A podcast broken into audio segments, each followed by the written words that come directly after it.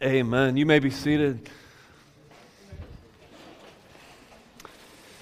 At this time, the sprouts can be dismissed. Children, uh, kindergarten and younger, uh, can go with our sprout workers. And let's uh, give our sprout workers a round of applause as they continue to serve our children so faithfully. Um, turn in your Bibles to 1 Corinthians chapter 15. If you don't have a Bible, and you need one, um, there will be some, uh, some of our guys.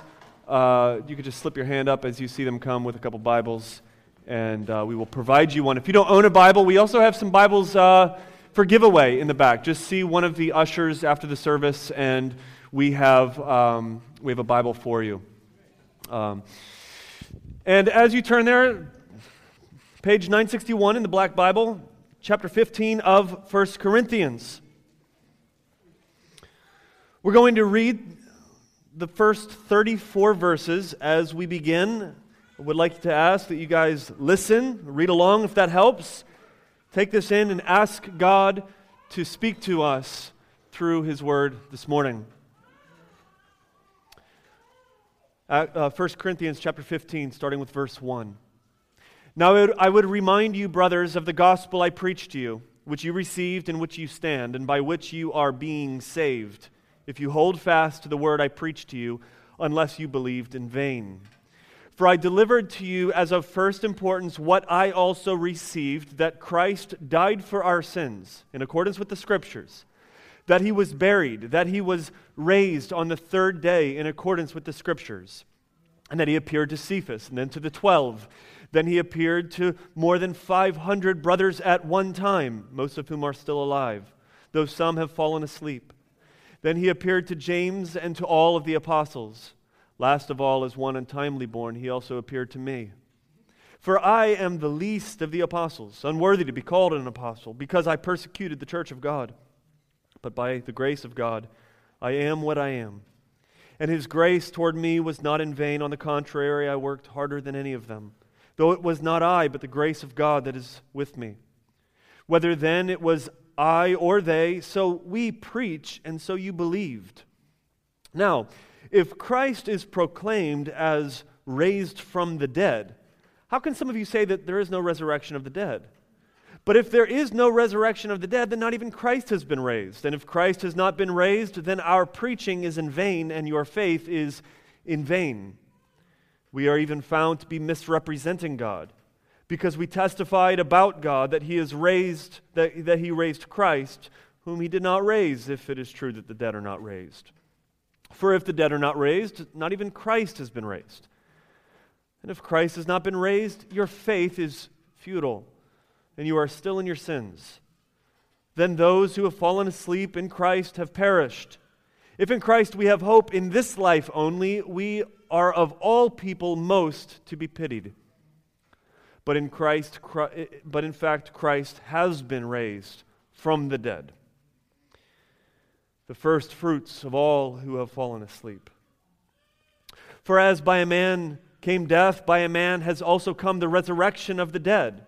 For as in Adam all die, so also in Christ all be made alive. But each in his own order Christ the first fruits, then at his coming, those who belong to Christ, then the end comes when he delivers the kingdom to God the Father after destroying every rule and every authority and every power. For he must reign until he has put all of his enemies under his feet. The last enemy to be destroyed is death. For God has put all things in subject, uh, subjection under his feet. But when it says all things are put in subjection, it is plain that he is accepted who put all things in subject, subjection under him.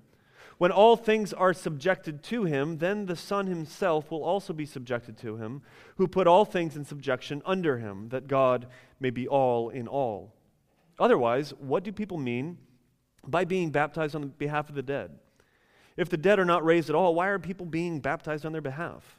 Why are we in danger every hour? I, I protest, brothers, by my pride in you, which I have in Christ Jesus our Lord, I die every day. And what do I gain if, humanly speaking, I fought with beasts at Ephesus, if the dead are not raised? Let us eat, let us drink, for tomorrow we may die. No, do not be deceived. Bad company ruins good morals. Wake up from your drunken stupor, as it is right, and do not go on sinning, for some have no knowledge of God. I say this to your shame. Father, we ask that you open our eyes to the passage, uh, 1 Corinthians chapter 15, verses 1 through 34. This is a powerful passage as it discusses the resurrection of Christ and our hope therein. Yet, God, with our own human ears and our own understanding, we really cannot even fathom these mysteries. And so we ask that your Holy Spirit move through our hearts, convict us of sin, where there's uh, a, a sense of cloudiness in our brains because of because of uh, the discouragement that we are walking through, the despair, the sin struggles. God, we ask that you, that you remove the clouds for a moment so that we might see clearly the truth that is in the, these words, so that we might see Jesus, so that Jesus might be lifted up in our midst for his glory. And it's in Jesus' name and for his sake that we pray. Amen. Does life really matter? I mean, does life really matter. We all live our lives in various ways. We work, jobs, we get married, give birth, stay single. We pay bills, we pay more bills, then we get some more bills. We raise kids, we raise other people's kids. We lose friends. We go to weddings. We attend funerals. We have sex. We eat food. We drink. We laugh. We cry. We have grandkids. Our bodies begin to break down. We find ourselves in the hospital. And then we die.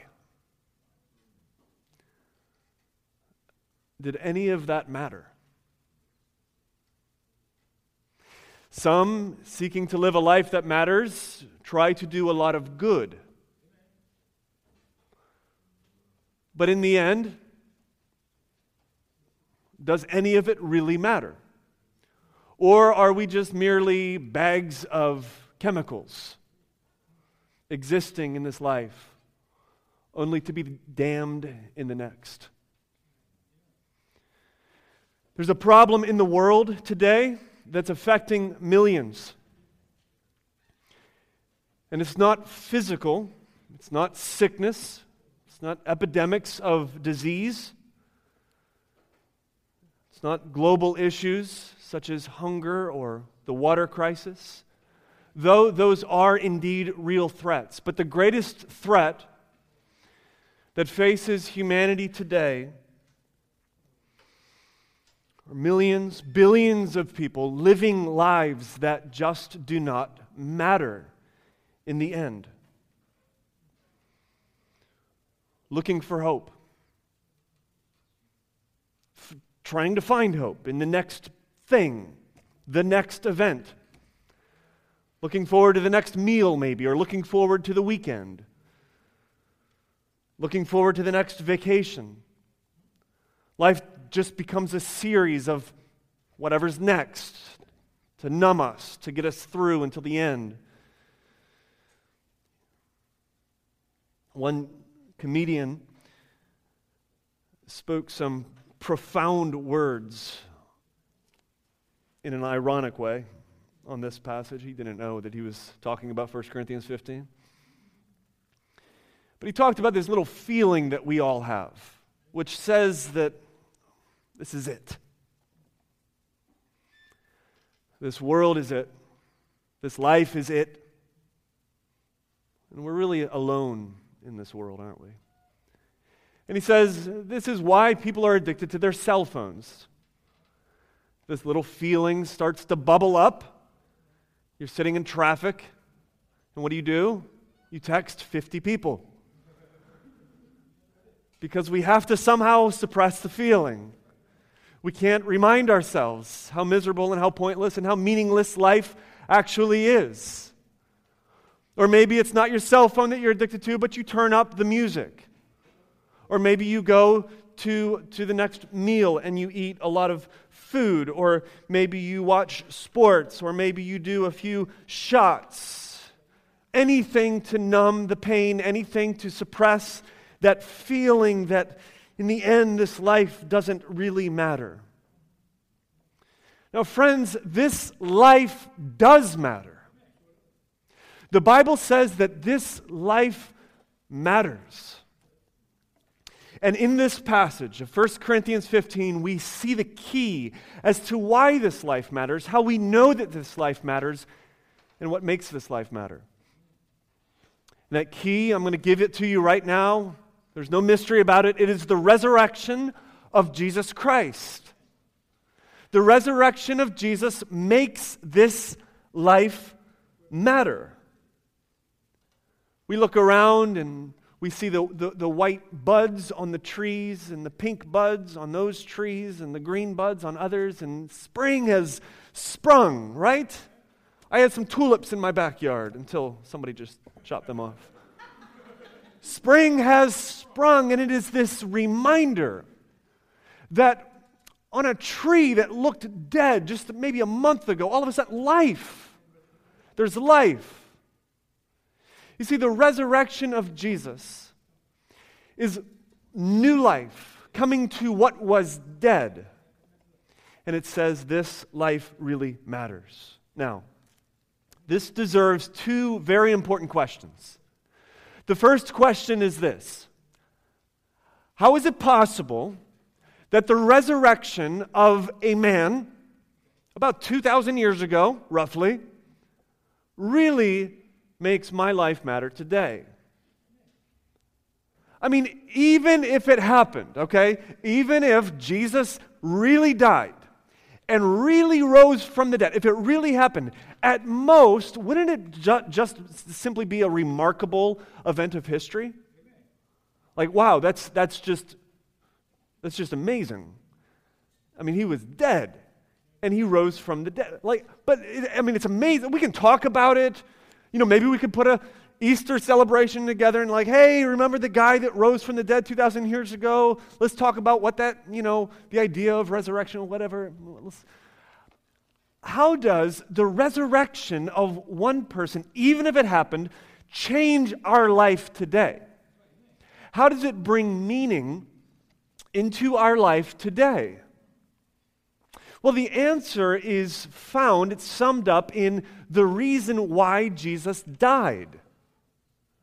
And this is exactly the first place that Paul goes in this chapter as he begins to discuss the resurrection. He says, I want to remind you, I want to preach to you that which I first gave to you. And if you hold firmly to this until the end, he says, then you will be saved. And what is this? Well, look at verse 3. He says, I delivered to you that which is of first importance. Now, if you're not a Christian and you're exploring the faith, good news. This verse tells you what the most important thing in the entire Bible is. This verse sums up what the good news of Jesus is and why we love Jesus. He says, I deliver to you as of first importance, what I also received, look at it, he says, that Christ died for our sins in accordance with the Scripture. So the reason Jesus died was to be the bearer of guilt for the sin of God's people. God, as we prayed earlier, is a holy God, and He is a just God and we have sinned against God. We have rebelled against God. And Jesus came, God in the flesh, as that perfect lamb without one blemish, who went to the cross. And the reason he died was so that your sins may be placed onto him, so that he might take the guilt of your sins and bear the punishment for your sins. And he absorbed every bit of it. So, the reason now that the resurrection of Jesus matters is because he died for our sins. Second question, though, even if that's true, how do we know that Jesus rose from the dead? Like, how do we, how do we know? The Bible says it, but how do we know the Bible's true, Tony? I mean, I appreciate the faith. You know, some, some believers I've heard say things like, well, you know, when I'm talking to a, an unbeliever, I just tell them, you just got to believe. Like, I don't have any evidence for you. I don't know why I believe. I just do. I just, you just got to believe. You know, like the Easter bunny, for example. You just got to, just got to have faith. Well, why is it that these arguments that come out today saying, well, belief in Jesus Christ is synonymous with belief in the Easter bunny? If you believe in Jesus, you might as well believe in Santa Claus.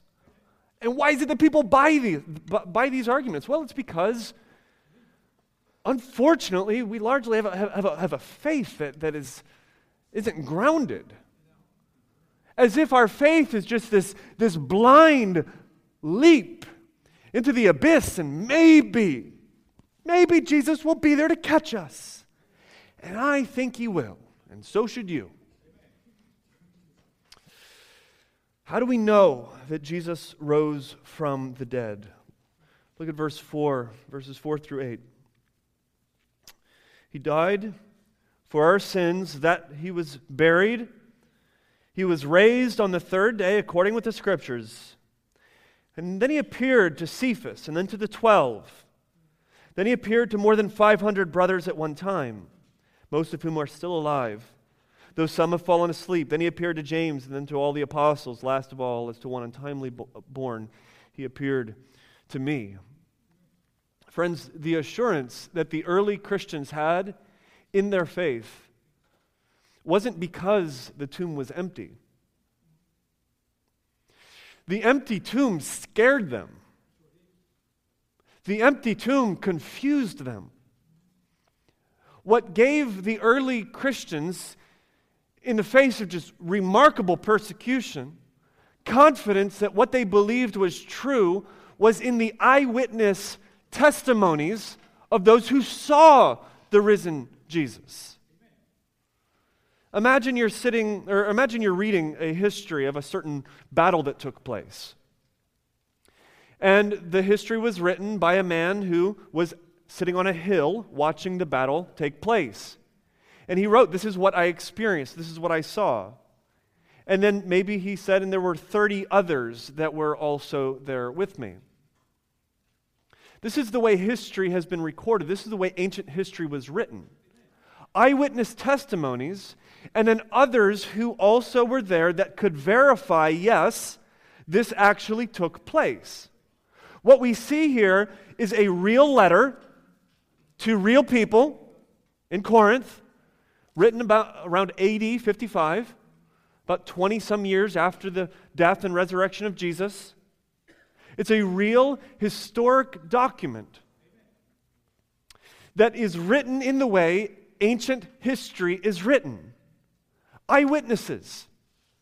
Look, look what he says. He says, first he appeared to Cephas, and then he appeared to the 12, and then he appeared to 500 most of whom are still alive. Why does he say that? Well, it's intended to be this, this sense of proof. So you can, you can get on your phone and you can call these people, most of them are still alive, and you can ask them, is this true? Like we have this document that says this happened. Is this, is this true? Did you really see the risen Jesus?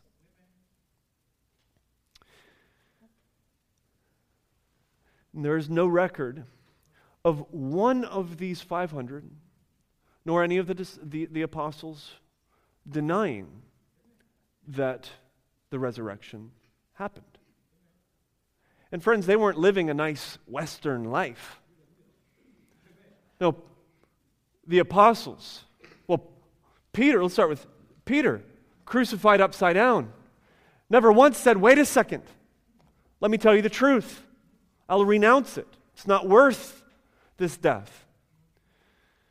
The apostles, all of them killed, crucified, impaled, beheaded, whipped to death, beaten to death. And not one of them renounced their testimony of the resurrection. The 500 that are, that are mentioned here, most of whom are still alive, many of them probably lost their life within a few years under the reign of Nero. Uh, hot tar poured on their body until they died, lit as torches for Nero's dinner parties. And there is no shred of historical evidence which says that any one of these individuals said, wait a second, before you pour hot tar on my body, let me renounce what I have been holding fast to. Because Paul and Peter and the apostles and the 500 would rather die than they would lie. Because they found a hope that was far beyond this life. It's been said, and you've maybe heard it said, that there's more historical evidence that Jesus rose from the dead than there is the fact that Julius Caesar ever lived. Well, what does that mean? I'll give you an example of why people say that. Um, historians accept the, the Gallic Wars to have been a, a historical event, wars of Julius Caesar. How do we know that the Gallic Wars happened? Well, there are, there are about 10 manuscripts that talk about these particular wars. And they, the earliest was written 1,300 years after the fact.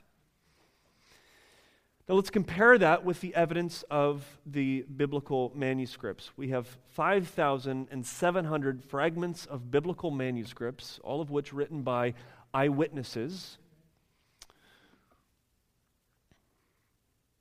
the earliest within 100 years. What it means is this the statement there, there is more historical evidence that Jesus rose from the dead than the fact that Caesar ever lived is a true statement. We're not doubting the Gallic Wars. We're not doubting history. What we're saying is, is the resurrection is a historical fact. Meaning we don't have a faith that is just a blind leap. We don't just simply hope that these things are true and, and trust in like this the story or the idea of a resurrection and no. We have a faith that has roots The next question that we must ask, though, is why then do so many people doubt the resurrection? If it is such a historically rooted truth, why do so many doubt the resurrection? To accept the wars of, say, Caesar demands absolutely nothing of your life. However, to accept the historical reliability of the resurrection of Jesus Christ demands everything of your life. To say that Jesus rose from the dead means that we have to listen to what he said about us. It means then that he did, in fact, die for our sins. That means then that we are sinners. That means then that I can no longer be Lord of my own life. But now I have to trust in Jesus for the forgiveness of my sins and receive Him as Lord of my life. And so, therefore, it changes everything about our lives. So we can look at all the evidence we want. We could argue until we're red in the face with historians. But in, as long as we are not willing to receive Christ as Lord of our life, we cannot receive the resurrection it's viable history. Now, not only did Jesus rise from the dead, and not only do we have a, a faith that is reasonable, not only can we believe that he rose from the dead, but friends, listen, we must believe that he rose from the dead. dead. Excuse me. That's what Paul's saying.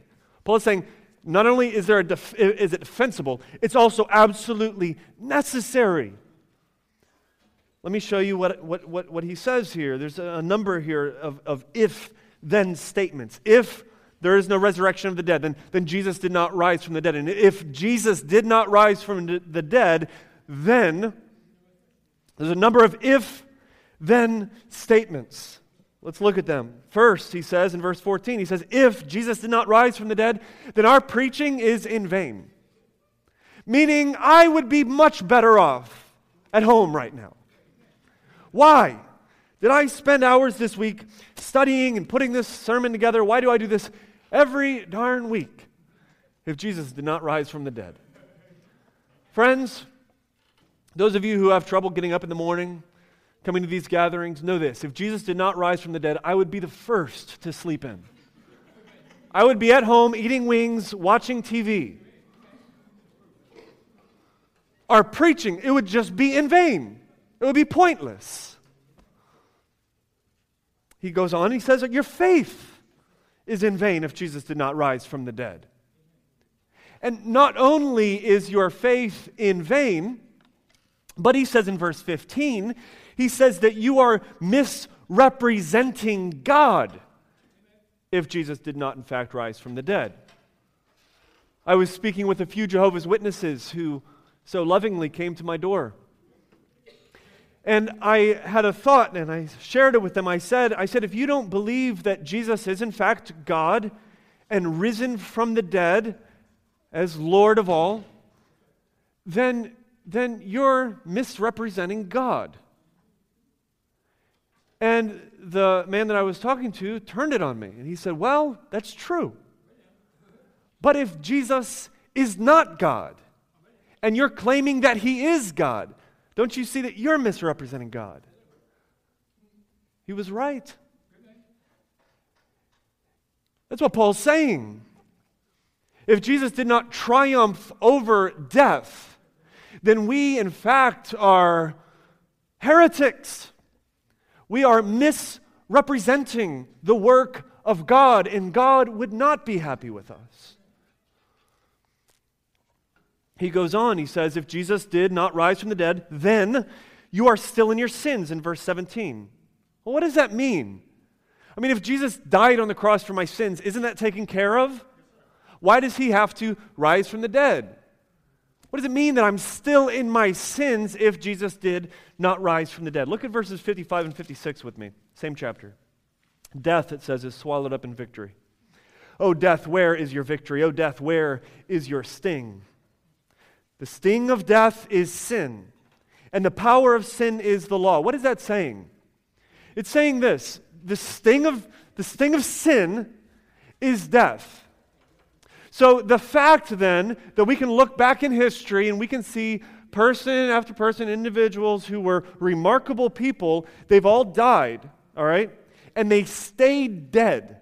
Paul is saying the fact that they stayed dead is proof that they were sinners. Because the sting of death, or the sting of sin, is death. Well, the scriptures claim that Jesus, Jesus was the sinless lamb offered as our sacrifice. Friends, if Jesus stayed dead, if he didn't bodily get up from the ground, it would show us two things. One, it would show us that Jesus was still today under the power of death, which would mean then that Jesus was not, in fact, our sinless Savior. He is not, in fact, our Lord. His death meant absolutely nothing for us. He is still under the power of death. And, friends, if Jesus then is still under the power of death, then we are still under the power of sin. And we have no hope. Well, that's what he says next in verse 18. He says, Those, if, if Jesus did not rise from the dead, the dead, then those who have died are, are, are perished. Like they're dead. That word perished, it's a, it's a very hard and graphic word. It means just destroyed. You're, you're, you're, you're dead, dead. Can we say that? Meaning all of those who have gone before us are, they, they have perished. meaning we have no hope and we will just me- merely perish after this life. We're just a bag of chemicals.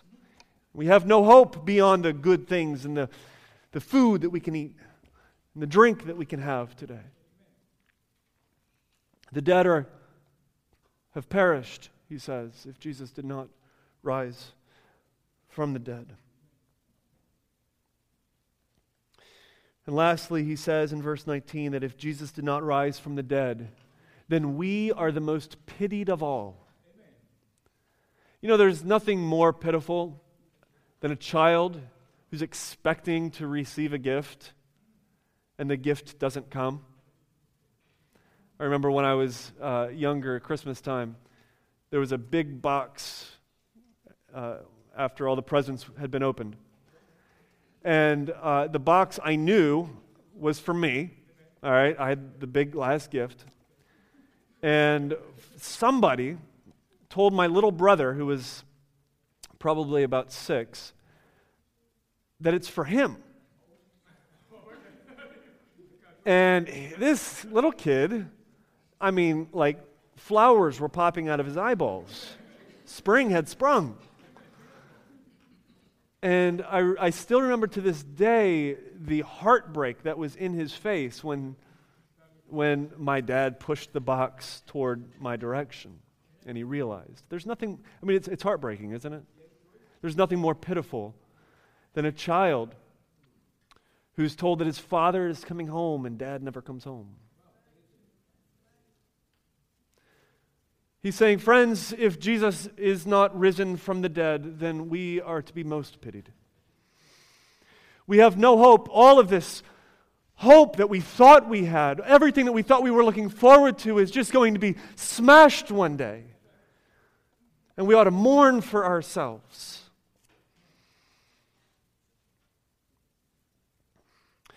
His big point here is he's saying if Jesus did not rise from the dead, then life doesn't matter. It doesn't matter. Later on, he says, so we, we might as well just eat and drink.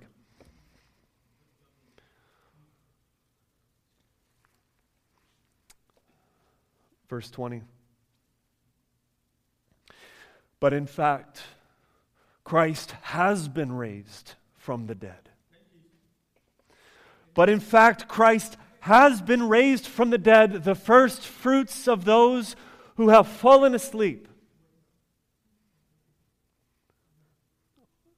What, is, what does that mean?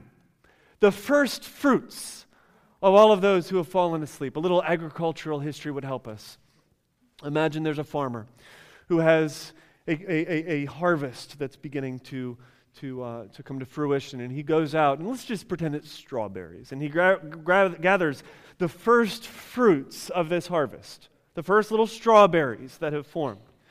He gathers them into a basket and he brings them in and he places them on their farm table there and they sit down and they, they taste the first fruits. The quality of the first fruits will determine the quality of the rest of the harvest. Depending on how sweet and marvelous the strawberries taste, as they first come in off the field will determine whether or not the remaining harvest is sweet and marvelous. So Jesus here is described then as a first fruit. So he rose from the dead. What is then our hope in the resurrection? He's described as the first fruits of the harvest that is to come. Now look at verse 21. For as by a man came death, by a man has also come the resurrection of the dead. For as Adam all die, so in Christ all shall be made alive. We see this, this parallel now between Adam and Christ. Why is this? Well, it's because Adam was a very bad kind of first fruit. Adam, your, your father Adam, who, who, who, who, fell away from God, who rebelled against God, who said, No, I, I don't trust your direction. I don't trust your lordship. Who decided to go his own way. Adam shows us that we are indeed sinners. The first fruits of humanity show us that we have rebel hearts that will always turn against God. If we were given a thousand opportunities to choose God, we would choose against God every single time. As in Adam, he says, then eh, all die. So Adam shows that humanity is sinful and is a very bad kind of harvest. Yet life, though, he says, comes through another man. And that man is Jesus Christ. So also, he says, in Christ shall all be made alive. Now, who is that all referring to? Well, it could be referring to those who have trusted in Christ as their Savior, and talking here about the, the, the resurrection then of the righteous. It's possible, however, that that means all, period. All humans, period. Friends, listen, the resurrection is true for everyone. All will be raised. However, the resurrection then is not good news for everyone. In Acts chapter 10, verse 42, Jesus there is described as the one who has been risen from the dead to be the, ju- the judge. So God rose Christ from the dead so that he might be the judge, there it says, of the living and the dead. So as there is this picture then that all will be raised and Christ stands as the judge. How you have received Christ now will determine how he receives you then. And so Christ stands as the judge, and all people are divided into two, into two camps the living and the dead. Look what it says in verse 24. Then comes the end, when he delivers the kingdom to God the Father, after destroying every rule and every authority and every power. For he must reign until he has put all of his enemies under his feet. Look at the language there. His enemies, the opposition, all who have opposed Christ now will be opposed then. Now, is this referring here to spiritual en- enemies, demonic powers, or is this referring to human enemies? Well, the answer is it's referring to both. It's referring to all who have opposed Christ now. In Revelation chapter 20, it vividly describes the end as all who have opposed Christ are thrown into the lake of fire. Demonic oppression, Satan, the unrepentant sinners,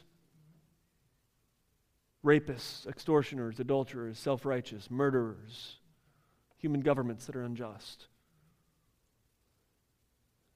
And if you are breathing a sigh of relief because I didn't mention you, Remember that Jesus says, Those who have lusted in their hearts have committed adultery. Those who have hated their brother have, have murdered.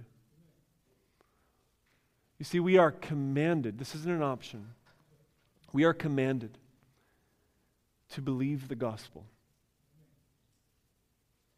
We are commanded to repent of our sins and turn and find Christ a glorious Savior.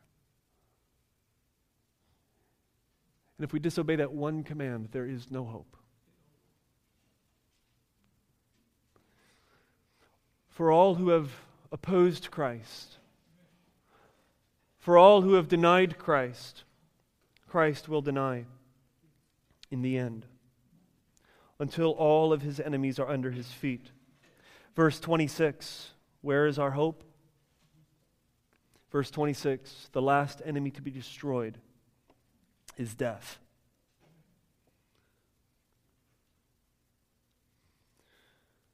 The last enemy to be destroyed is death. Oh, death, where is your sting? What power do you, O death, have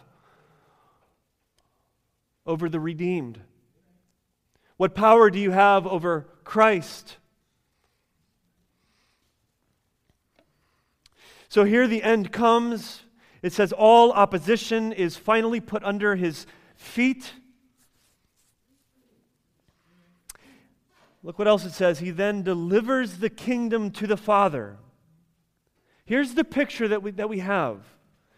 Let me, let me actually just read these, let me read these verses to you.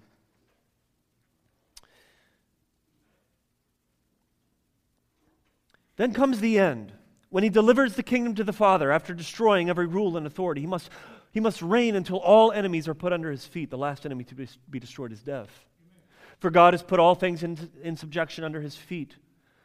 But when all things, when it says all things are put in subjection, it is plain that he is accepted who put all things in subjection under him.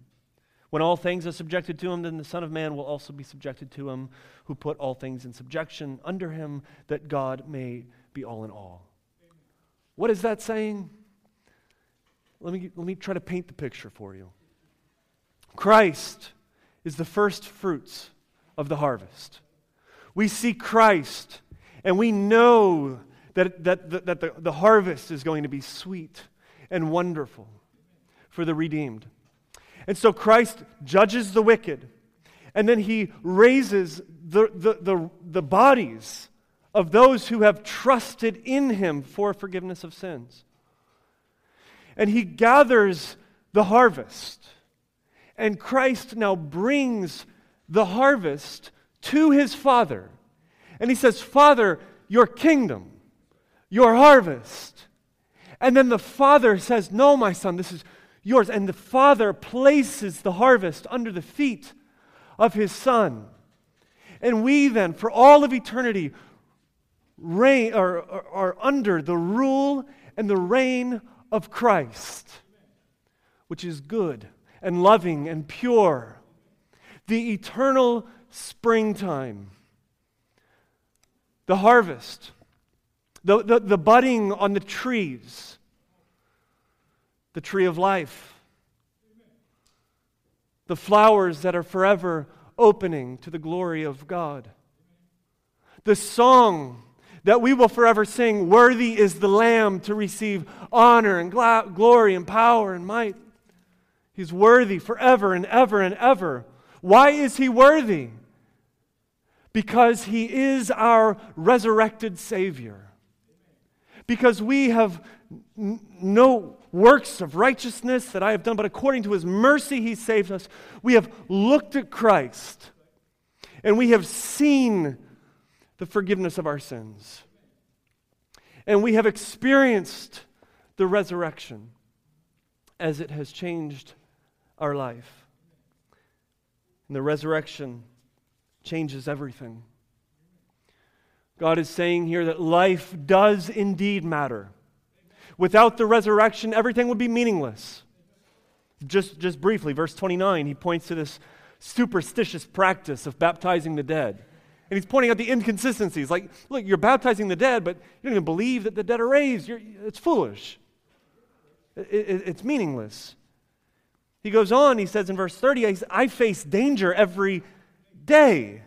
And if Christ is not raised from the dead, why am I not just chilling on the beach somewhere? Why am I risking my life in Ephesus?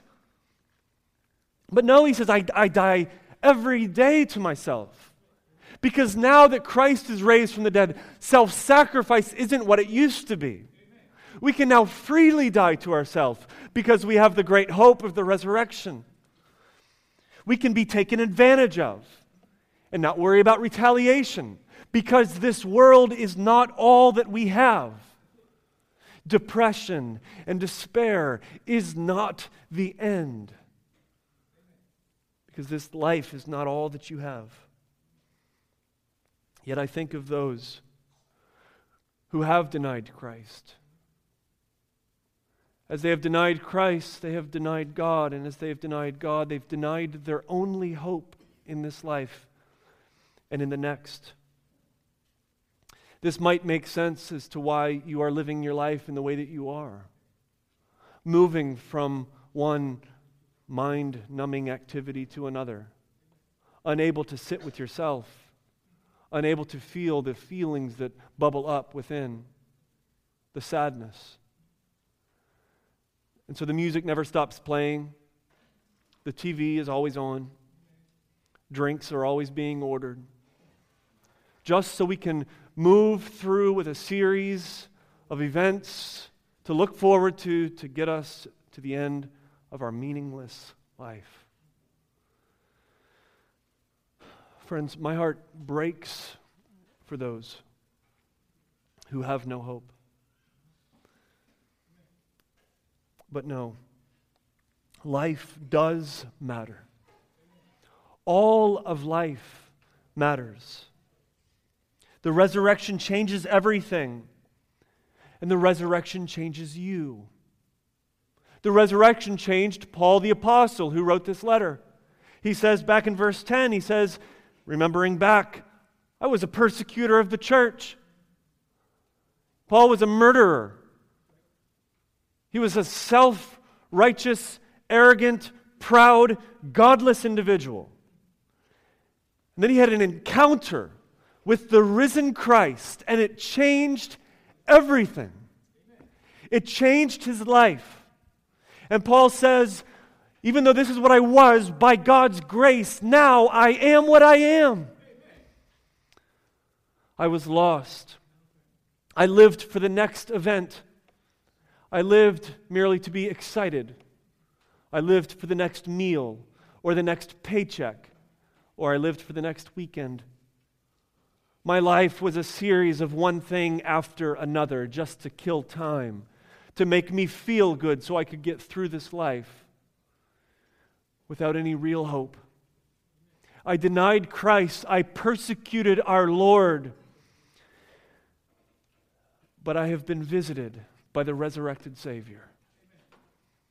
His glory has blinded my eyes. He forgave me of my sins through his blood shed on the cross. And he broke through the power of death,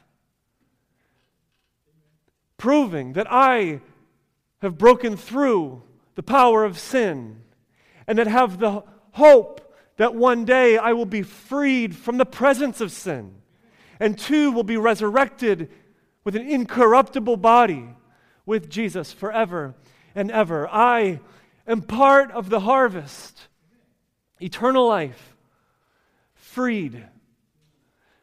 By God's grace, I am what I am. Amen. Father, we ask that you let us experience the risen Christ this morning. As we have been uh, intellectually reminded of the historicity of the resurrection, we've been reminded of the need for Christ's resurrection and also the hope that we have in the resurrection. God, let there not be a soul that walks out of this place with no hope. Encourage us. Show us the face of Jesus. It's in his name we pray. Amen. Let's stand together.